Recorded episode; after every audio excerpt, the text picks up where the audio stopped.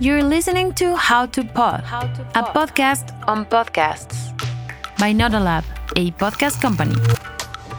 Do you want to start a podcast but you just simply don't know how to? Thinking about quitting?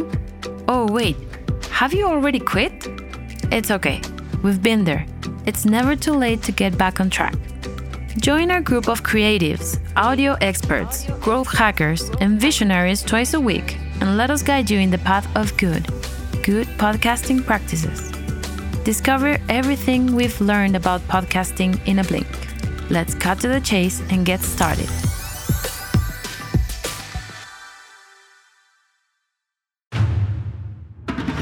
Now it's the time to diversify your ads like the ninja you were destined to be.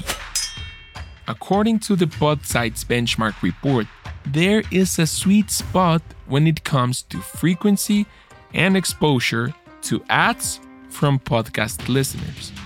According to Matt Drengler, Director of Partnerships at Podsights, ads that run on multiple podcasts get better conversion rates than if used in only one show or network.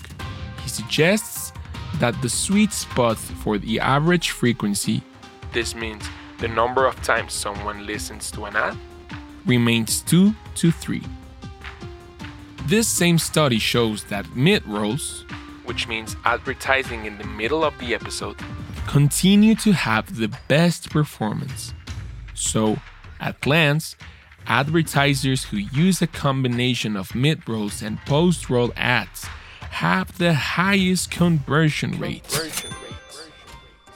If you want to know more about growth hacking for podcasters, go to episode 15 Golden Tips for Podcasting Growth Hacking. So, what can we do to offer the best experience out there? How can we achieve those conversion rates we're looking for in podcast revenue? Stay tuned because we'll share all the secrets in the following episode.